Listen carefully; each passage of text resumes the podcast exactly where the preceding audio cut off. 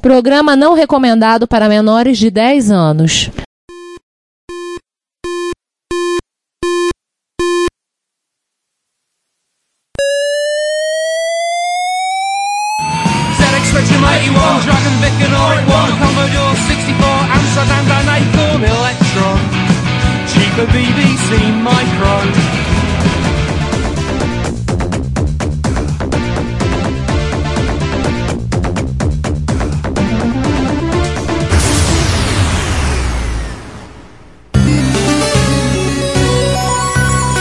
Retrocomputaria, porque velho é o seu PC.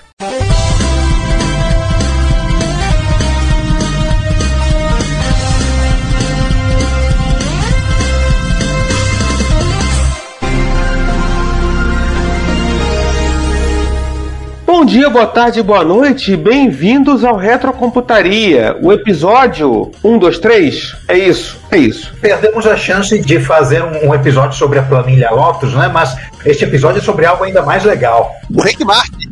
Que diabo é isso? É, a gente realmente perdeu essa sacada de fazer um episódio sobre o Lotus 1, 2, 3, no episódio 1, 2, 3. Mas, como 2021, que vários computadores fizeram 35 anos, e alguns 40, alguns 30, enfim, nós resolvemos fazer um dossiê eméride, que é um dossiê efeméride, e realmente está muito ruim esse termo. Gente, foi o que deu pra arranjar, tá? Não, não reclama. Preferiu o que? Efemerie? Tua boca chega até salivar! Enfim, um dos computadores a gente até ia citar nesse episódio, mas não deu tempo. E vamos citar então outro que é o Color Computer 3, computador da Tandy, vendido nas lojas Radio Shack, conhecido como Coco 3 por aí, nas bocadas e nos buracos quentes aí da retrocomputação. E, enfim, quem é que tá hoje comigo aí? Eu, Ricardo Pinheiro. Eu, Juan Carlos Castro, nesse episódio sobre este micro não podia faltar. Se o Juan faltasse nesse episódio, gente, tem uma revolução. Ia ter um- uma revolução dentro do podcast. Não, ele tinha que estar presente. Chovesse canivete, tijolo, o que fosse. Ele teria que estar presente nesse episódio sob qualquer hipótese. Meu Deus. Ô, gente, faltou eu me apresentar, né? Vocês me- me- literalmente me atropelaram e me excluíram do processo. Você filma e fala, você é o bichão mesmo, hein, doido? Eu aqui quietinho, porque eu tava vendo outra coisa, Giovanni Nunes. Fala sério, você tava olhando com pena do outro computador que a gente ia falar, né? E não vamos falar mais, né? Sim, quando ele fizer 35 anos de novo, a gente fala dele. Daqui a 5 anos a gente faz um- uma de 40 anos. Ah, spoiler, é, é o Apple II GS, que é do mesmo ano que o Coco 3, e é um micrinho muito digno, tem um- uma história muito legal, e a gente vai se dedicar especificamente a ele, porque ele também merece. Mas o episódio de hoje é sobre o Coco 3, e numa dessas a gente precisaria daquele narrador que narra os trailers de filme americano, que sempre- aquele que sempre começa dizendo In a Word, para dizer Previously on Retrocomputaria. Vou fazer um apanhado da história pregressa, né? Do fabricante do, do nosso protagonista de hoje, né? Pois é, né? A Tandy Corporation. Cara, porque até porque tá, assim, vamos falar, mas vamos falar bem, bem curtinho, porque é uma história que tá- todo mundo já tá careca, não careca nem até careca, caneca de saber. Não, nada a ver, irmão. A Tandy Corporation foi fundada em Fort Worth, no estado do Texas, em 1919, sob o nome de Tandy Leather Company. Cuecão de couro, mano! e produzir artigos de couro. Após a Segunda Guerra Mundial, ela iniciou venda por catálogo, foi gradualmente diversificando suas atividades. Nessa de diversificar, ela adquiriu a Radio Shack em 1963, empresa que tinha sido fundada em Chicago no ano de 1921, vendedora tradicional de componentes eletrônicos por catálogo. Em 1977 lançaram o computador terrestre 80, que junto com o Apple II e o Commodore PET são os primeiros microcomputadores a serem vendidos já montados e prontos para uso ao consumidor final. São a Santíssima Trindade, sobre a qual, enquanto Trindade, a gente também já fez um episódio. É, se não estou enganado, é episódio 77, 78, 79. Aí pulamos para o Color Computer. Eu não lembro qual é o número do episódio da Trindade. É, Eles foram seguidos. E começou com 77, logo o, o último só pode no 79. Porque nós podemos anarquizar com tudo nessa vida, menos com a matemática. Não, nada a ver, irmão. É porque nós não somos a Microsoft, né? Nós sabemos contar. É, vocês estão falando de matemática, lembre-se da velha frase. Como diz os estatísticos, números, se você torturar direitinho, eles dizem qualquer coisa para você. Estão chegando perto, gente. Agora, os computadores que imediatamente precedem o protagonista desse nosso episódio, o Color Computer 1 e 2. Não, mas pera aí, Juan. É porque, assim, só só lembrar, assim, além de termos falado do primeiro coco, você lá no episódio 78, nós falamos pra caramba de Tend, só lembrando isso, né? Por exemplo, no episódio 107, que foram as calculadoras e máquinas portáteis da família TS-80, episódio 89 foi o TS-80, a linha clássica, que é o monocromático, episódio 78, na época da Santíssima Trindade, e já citado, e o episódio 28 sobre o MC6809 TS-80 Color, o qual é o episódio que o Juan foi o vilão especialmente convidado. Suspeito. E foi quando eu me tornei um vingador. Por aí. Bom, sobre os antecessores do nosso protagonista. Em setembro de 1980 foi lançado o Color Computer, o Coco, computador baseado no processador MC6809 da Motorola, saindo custando 399 dólares, mais ou menos 1.250 dólares em 2020. Todo mundo sabe o que que ele era, né? O- além do 6809, o processador de vídeo 6847, aqueles chips da Motorola, Sun, Pia, o Basic da Microsoft e, e o Escabal. É, aquela caixinha cinza Mercedes, o tecladinho chiclete e pronto. É, é aquela máquina. É, qualquer coisa, reouça o episódio 28. Isso. Parentes pergunta cretina, mas o Coco 1 não tinha uma caixinha cinza Mercedes. O cinza Mercedes era o TS-80. O 1 também. A bege foi só no 2. Ah, tá. Oi, oi. Em 1983 deixaram de usar o nome TRS-80. O segundo computador da linha se chamou simplesmente Tandy Color Computer 2, que era basicamente uma revisão do circuito num gabinete menor, cor branco, bege, um teclado mais agradável, ao custo de 159 dólares. Olha a guerra de preço e a, e a, e a Lady Moore agindo. Essa história que todo mundo mais ou menos conhece. É, e se lembrando assim, isso é os 159 dólares, mas que dá mais ou menos 413 dólares em preço de 2020. Ou seja, em três anos o troço baixou um terço do preço. 2.300, 2.400 centrões atualmente, né? Ficou bem mais em conta, né? Tecnicamente é no mesmo rádio. Então, assim, a Lady Moore, aquela senhora, irmã da, da Lady Murphy, ela, Meu Deus. ela atuaram aqui, ambas, né? É. Assim, mas essa, essa é a história que todo mundo mais ou menos conhece. Mas ante, entre o TRS-80 cinzinha e o branquinho, teve uma máquina no meio do caminho, né, Juan? Depois do cinzinho e do branquinho e antes do, do Coco 3. Não, foi entre o cinza e o Coco 2. E é isso, é verdade, elas foi antes do Coco 2. Era pra ser ela o Coco 2. Era pra ser um Coco 2 melhor, né? O Deluxe Color Computer, porque havia um plano de colocar mais funcionalidades dentro do computador. Um teclado melhor, uma interface serial que não fosse aquela Bitbanger, né? Que fosse com uma UART decente, que existia no cartucho de expansão. Um PSG para geração de som, que também existia em expansão, né? Que era o Split Sound Pack. Tecladinho melhor, né?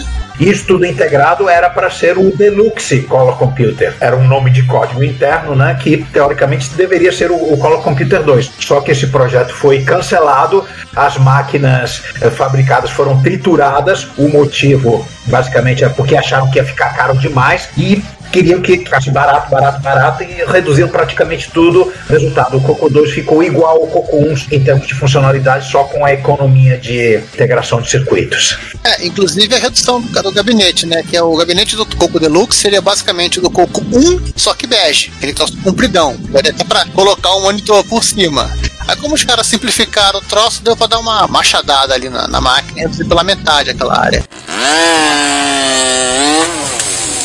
É quase a metade. Que um pouquinho mais da metade, praticamente. Existem alguns Coco 1 com um gabinete bege, né? Eu, eu tava puxando aqui pela memória. Vem cá, era Coco 2 com tamanho de Coco 1 ou Coco 1 com cor de Coco 2? Era, não, era Coco 1 com cor de Coco 2 ali na opção. É, Eles são meio raros. tanto que assim, tem um link aí, não tem? Tem, tem link tem um livro. É, É, tem um livro e tem um link aqui do. que é o autor desse blog aqui também, se não falar a memória, que tem algumas fotos do Deluxe, né? Porque durante muitos anos esse cara foi considerado uma lenda, né? Isso foi um, um delírio que alguém, alguém sonhou escrever numa revista, mas que é verdade, né? A máquina chegou realmente a existir. E acharam, né? Acharam um, um exemplar dele. Sim, algumas pessoas não botaram no triturador. Só uma curiosidade, nos comentários que tem, o primeiro comentário do Daniel Campos. nosso ouvinte, um abraço pro Daniel, apreensivo pra saber. É interessante. Eu, eu, por exemplo, nunca tinha fazia ideia que existiu esse. Seria então o, é o Coco 2 Plus, né? Não é ele que o Coco 2 Plus, é o Coco 2 que é o Deluxe menos. É, esse seria o Coco 2 e aquilo que a máquina a gente chama de Coco 2 seria o, do- o Coco 1,5. Mas como praticamente não houve upgrade, no final das contas acabou não havendo praticamente upgrade de funcionalidade e as especificações técnicas do Coco já estavam ficando datadas em relação aos, aos concorrentes, era hora de tentar dar uma melhorada outra vez né, na arquitetura. Let's try again, né? Como diria o Frank Sinatra. Let me try again. Essa tentativa ficou via a dupla Mark Siegel e. Não, não é o Joe Schuster, tá? Não, não são os criadores de Superman. É claro. Mark Siegel e Barry Thompson que começaram a vender internamente a ideia de fazer um novo coco, uma máquina que pudesse compensar as limitações atuais e também atendesse ao- aos anseios dos usuários, alguns, né? Para Tandy, a ideia de uma nova versão era bem-vinda, só que tinha que manter, claro, a compatibilidade com os modelos anteriores, ou seja, pudesse preservar todo o investimento feito, o ecossistema, placa instalado e o escambau. O estoque de cartucho, o estoque de fita cassete, o estoque de disquete. Ou seja, tinha que ter a porta de cartucho compatível com o anterior, a porta de cassete, aquela se- serial por software. Tinha que continuar tudo existindo. E tinha que continuar dando suporte aos modos de vídeo do MC6847. 32 por 16 tosco, aquele modo gráfico com artefatos, tudo aquilo. É, é aquele modo monocromático que era curiosamente colorido, né? Isso é uma coisa recorrente, né? Apple tem isso, Spectrum, MSX. Não, o Spectrum não tinha, né? Não, os artefatos, eles, digamos, para Motorola, oficialmente para até para Tandy, aquele modo era monocromático. As pessoas que viam cores aí onde não deveriam estar vendo. E no software também tinha que haver compatibilidade, né? Com a BIOS e o Basic já existente. Só que a Tandy também exigia indiretamente que o novo Coco rodasse o S9, né? Um sistema operacional profissional desenvolvido pela Microware e que praticamente todo o computador que tem 6809 dentro roda. Cá entre nós, fora o Coco, computador que roda 6809 não é computador mainstream. Você vai achar computadores japoneses e alguns computadores profissionais feitos nos Estados Unidos e em alguns outros lugares Aqueles caixotes, né? é, caixotes com aquele bus parente do S100 que nos foi apresentado por Mestre Gessel. Esqueci o nome daquele bus, mas era o equivalente do, do S100 para computadores profissionais com um processador Motorola. E havia um ecossistema disso, né? Que era mais é, soluções de escritório, né? Máquina para você conectar terminais e coisas desse gênero. Mas das máquinas mainstream, essencialmente, o da OS9 só o Coco e o FM9 da, da é, FM9? FM7. FM7. O FM7 da Fujitsu. FM7, FM77, FM8. Isso. Que só era mainstream no Japão, né? Ou seja, era mainstream. Nossa, eu acho que fui meio xenófobo agora, hein? A gente tem que explicar tudo, Rogerinho. Não, FM77 AV só lá, cara, só existiu no Japão. Não, os FM7 foram, chegaram a ser vendidos na Espanha, mas aquela coisa, né? Depois de um tempo, é, apareceu e sumiu. Ah, bicho, mas que tipo de bizarrice não foi vendido na Espanha? Em algum momento alguém resolveu vender na Espanha. Tinha até MSX lá, né? Até Dragon. Cara, eu acho que ninguém tinha o que fazer. Ah, vamos vender na Espanha. Pronto. Bom, resumo da ópera. Tinha que ter por conta do uso profissional, tinha que finalmente ter modos de 40 e 80 colunas. 32, 16 não dava pra fazer. Aquela é, em 2016 não dá pra você fazer nada de forma prática, né? E inclusive até parece que foi um acidente. A Tandy ela descobriu meio sem querer que muita gente, assim, dono de, sei lá, sei lá, Marinho, lojinhas de pequeno porte, companhia, o cara comprava um coco, que era uma máquina barata, e usava lá pra mais, mais ou menos fazer lá o controle de estoque dele, outras coisinhas, né? Usava, entre aspas, profissionalmente. Nossa, a interface desses programinhas deve ser uma coisa assim, ó, segurando o lóbulo da orelha, ó. Dodói. É, era uma solução caseira, né?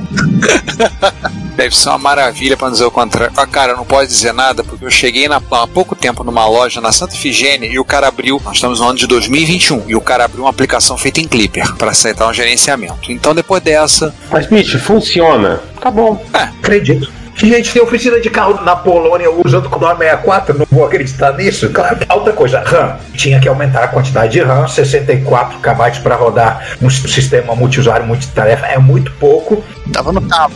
Esses computadores não mainstream com processadores Motorola já tinham até 512K de RAM ou mais, com obviamente com bank switching, né? Porque o espaço de endereçamento era só 64K, mapeada de acordo com o que a Microware gostaria, né? A, a desenvolvedora do S9, que fossem blocos de 2 KB.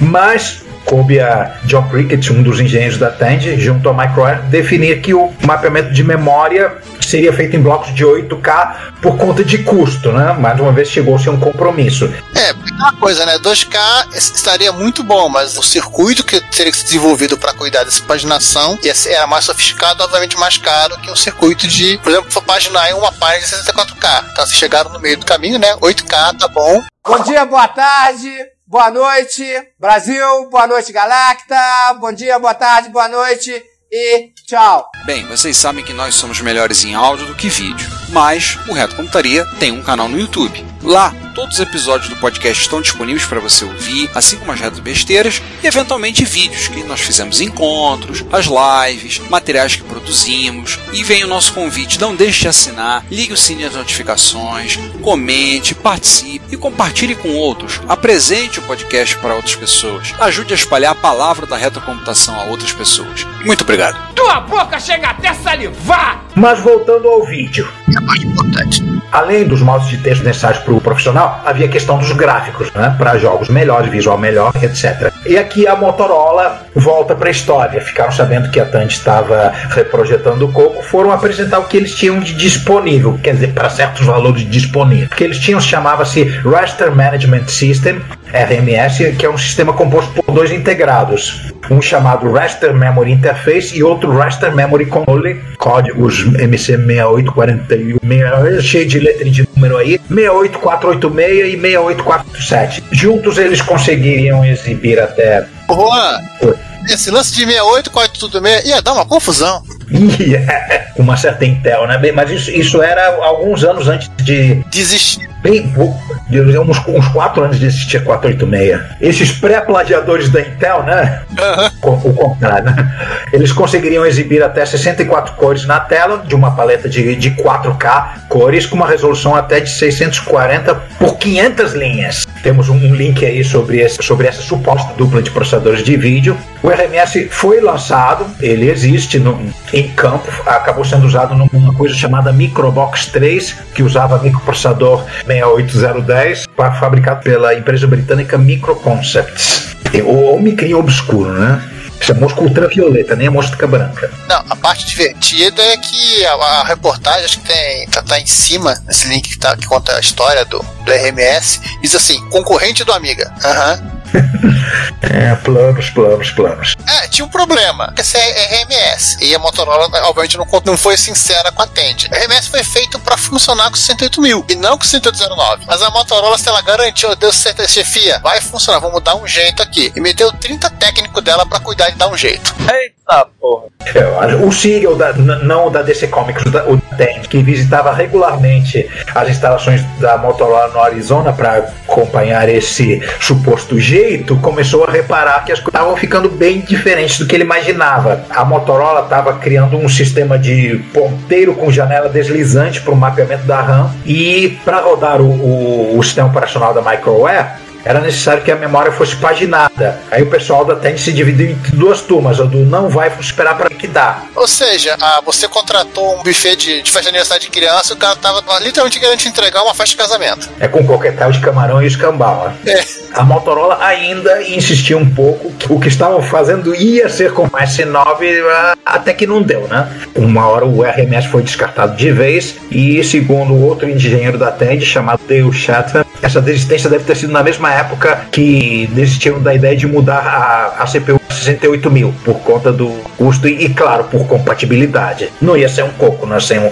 processador 6819. E além disso, a solução da, da Motorola para compatibilidade amarrava a frequência de operação naqueles mesmos 0.89 MHz e uma das premissas do projeto era de aumentar o clock da CPU. É, pequeno parênteses, no Coco 1 e no Coco 2 você podia duplicar o clock do processador, mas o vídeo deixava de funcionar enquanto o processador estivesse é, no modo né, Sinclair Ah, o lance aqui, assim, que ter, é, amarraria o clock, né? E tinha pessoal o lance do custo. Porque tal- talvez o- a grande sacada da. A grande ideia da, da Motorola. Quer dizer, tinha esse lance do custo não, né? O custo era essencial. O custo é sempre essencial. Vamos, vamos, vamos, vamos lembrar disso. Falando em Tandy é duplamente essencial. É. Mas o lance, assim, acho que a Motorola tava querendo. Era, era literalmente assim, en- enfiar o 108 na goela abaixo da Tandy. Tanto eles quanto a Microsoft estavam numa de gente, para de, fa- de fazer máquina de 8 bits. Gente, para de fazer máquina de 8 bits. Só que as máquinas de 8 bits se, se- recusam a, a morrer, né? Aliás, uma coisa interessante, né? A Motorola vendeu uma porrada de, de pro- de 78 mil para diversas arquiteturas de computadores. Ela não conseguiu vender nenhum chip de vídeo. Ela tinha o 847, ela tinha o 845 na época dos 8 bits. Tipo, mas no mundo 16, 32 bits dos 78 mil, ela não vendeu para ninguém. Era tudo solução in-house, né? Do Amiga in-house, do Altera in-house, a IBM ou VGA. A Motorola praticamente não existe né, em chip né, depois dos 8 bits, tem razão. E agora vamos pro plano B, é o jeito. Em algum momento, outro engenheiro da Tandy, né, John Prickett, É o mesmo, já citado lá, o cara da- do papageamento de memória. ele confidenciou aos colegas: eu posso fazer o chip de vídeo e mais barato também. Ele postou no zap zap do grupo do trabalho. Aí, gente, bom dia, grupo. Ó, eu posso fazer o melhor e mais barato. Chegou no Slack da época, né? Eu disse, bicho, eu consigo fazer melhor. Me dá um tempo que eu consigo fazer melhor. Mesmo sem nunca ter criado um CI customizado na No desespero, é tu mesmo. Foi, se virou. É, o David Chatham é, se juntou pra empreitada. Só um- uma parte aí, né? O, o Prickett ele tinha muita experiência com televisão, circuito de RF, companhia. Então, assim, pelo menos ele sabia o que ele tinha que fazer. Só de direito como, mas ele sabia o que tinha que fazer. A ideia inicial era ter uma paleta de 4.096 cores. Essa é uma amiga. Wow! Seria fantástico, claro. Isso significava ter um DAC de 12 bits, né? É, Entrou mais uma vez a questão do custo, né? Deram uma reduzida, optaram por 64 cores e um, um DAC de 6 bits. Na época, o, o Amiga tinha 4096 cores, o ST tinha 512 e os PCs eh, 64 eram o que tinham os Mega e também o TAN de 1000, ou seja, ok, aumentou o número de cores, mas É, aumentou o número de cores, mas assim, o 64 cores, assim, era literalmente o que a, a recém-lançada EGA tinha. Então, não estava muito diferente do que o mercado tá- tinha disponível, né? Tava modesto, mas estava de bom tamanho. As resoluções: 640 por 192, 320 por 192 e 160 por 192, além dos modos textos de 80 por 24, 40 por 24 e, claro, os legados anteriores do 6847. O nome oficial desse bicho, desse novo chip, é Advanced Color Video Chip, ACVC, mas acabou sendo chamado no popular de Graphics Interrupt Memory Enhancer, ou seja, GIME. Eu já cansei de, de sonora, vocês sugeriam aí ZZ Top, então toca ZZ Top aí, DJ. Nós fomos do ABA ao ZZ Top. Obrigado, DJ. Bom, falando em, em- em não oficial, o desenvolvimento do GIME acredita ajuda de engenheiros da Tandy de Tóquio que fizeram uma não solicitada extraoficial na moita Que a Motorola não fique sabendo. engenharia reversa na SAM, né, no 6883, que era o, o paginador, né, que era MM12, e, e deram todos os paranauês para os passos de Fort Worth. É, uma coisa que o que o Prickett precisava era também implementar a parte de vídeo nessa, nessa memória. Literalmente, assim, deram quase o trabalho pronto para ele seguir adiante. Sim, sim. Porque essa GIME não é só um controlador de vídeo. Ela é duas coisas de um. O controlador de vídeo e o controlador de memória também. Ou seja, eles já que na geração anterior era o 6847, né, o VTG, e a SAM, que era o 6883. E os dois em versão melhorada. E, é, e por falar em lendas e paranauês e coisas escondidas, ainda tem gente que jura de pé junto que, apesar de, de se saber que ele só ia até 64 cores, que existe um modo de 256 cores oculto dentro dele, né? Deve estar ah, com, com o relatório da autor. Na verdade, assim, o- parece que existe um, um, um- um resquício de algo que um dia chegou a existir. Ou pe- planejado se pensar em implementar, mas só tem isso. É tipo o espaço no Hotbit preto para colocar RG. É tipo o nosso apêndice na pontinha do. É, ou isso. Nesse meio tempo, o Siegel questionou a Motorola sobre a possibilidade do 09 rodar a 4 MHz. E a resposta do Motorola foi algo em o Scott de Jornada nas Estrelas dizendo que você não pode mudar as leis da física, ou aquele meme do asiático dizendo impossível.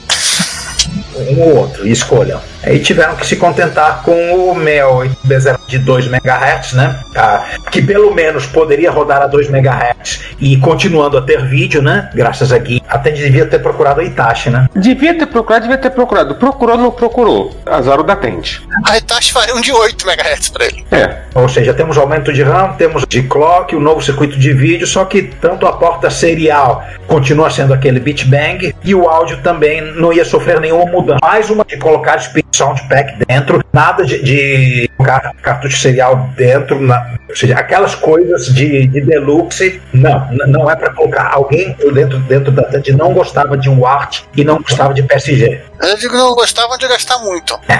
A, a Radio Shack vendia interfaces seriais e, e de som, talvez eles estivessem querendo continuar a vender como cartucho, sei lá. Queria dar uma de, de Panasonic com aquele MS2 Plus que não tinha chip de FM.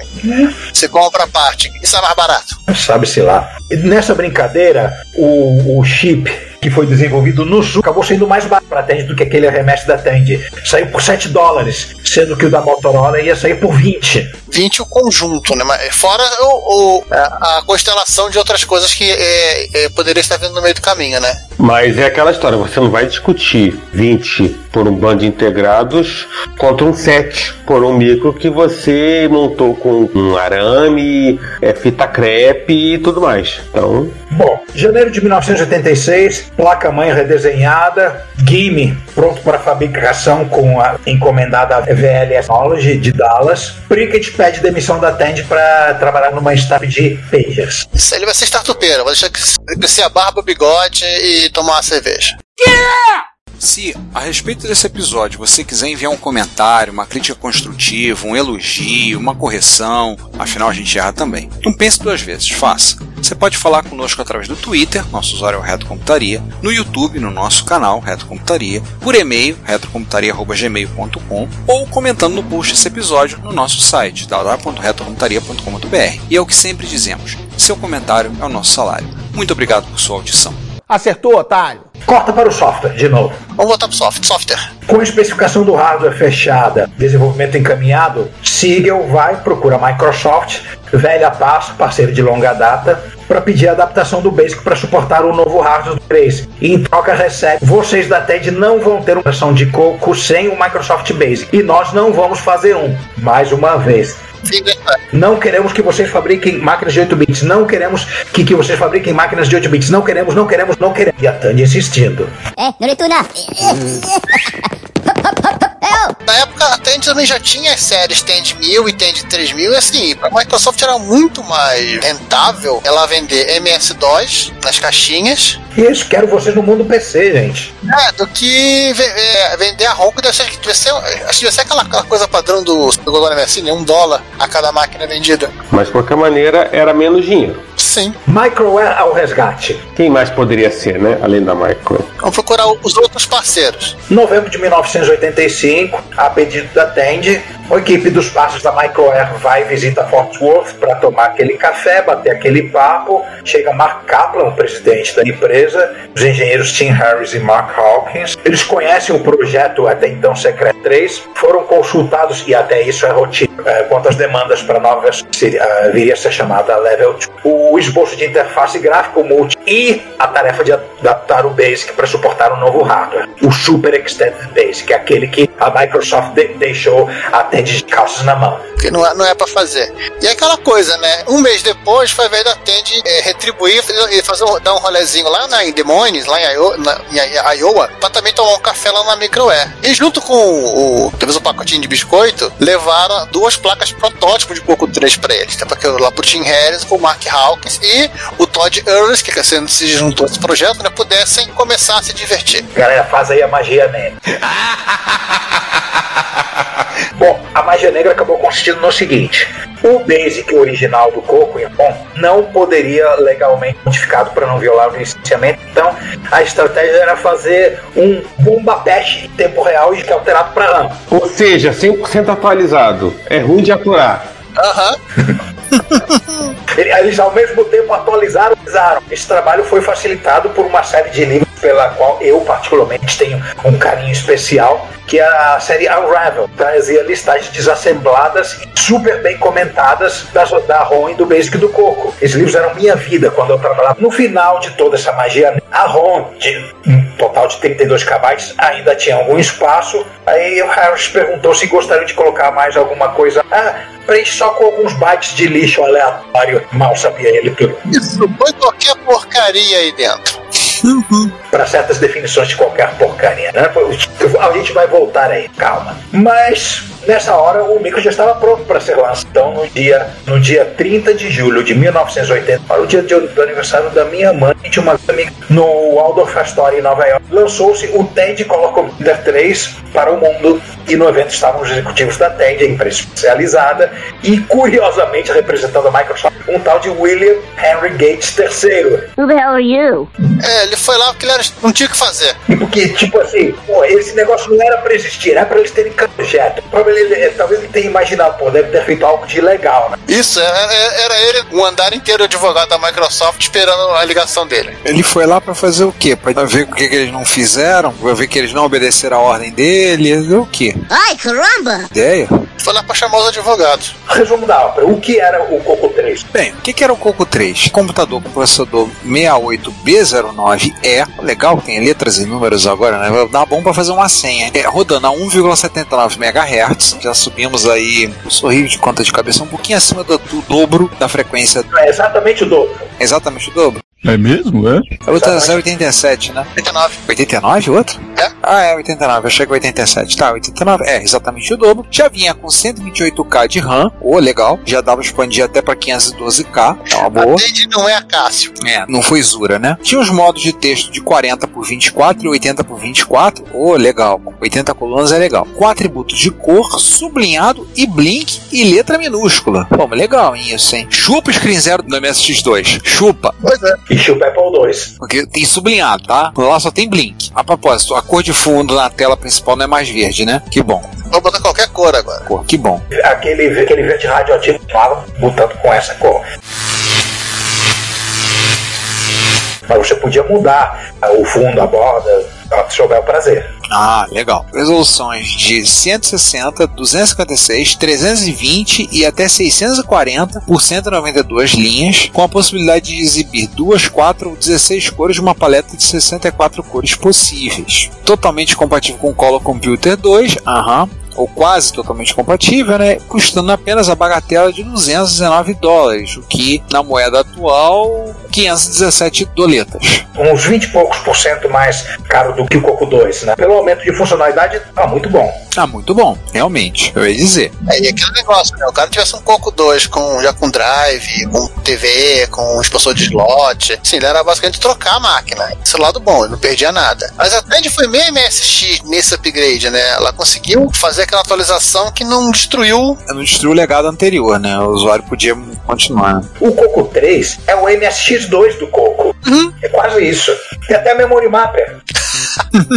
É, mas tal e qual o MSX2 com relação ao MSX1, a diferença entre o Coco 3 e o resto é grande o suficiente para compensar o upgrade. Sim. Sim, só de olhar a tela de um jogo você vê que é outro. Assim como no MSX2. Quero te dar coisa, vale a pena. Vale a pena, vale a pena. Além do Super Extended Basic, ele rodava o S9 Level 2, sistema operacional multitarefa e multiusuário. O S9 é um sistema muito interessante. Na RetroRid 2020 eu falei sobre sistemas operacionais novos para micros clássicos. Aí ele deu uma lida sobre o S9, é impressionante o sistema. Permitia usar qualquer linguagem de programação suportada por ele, como o Basic 9, é um Basic específico. É Basic 09, na verdade. É, esse Basic específico se chama Basic 09. É um- Ah, tá. Por qualquer linguagem de programação suportada por ele, como o Basic 09, C e Pascal. Aê!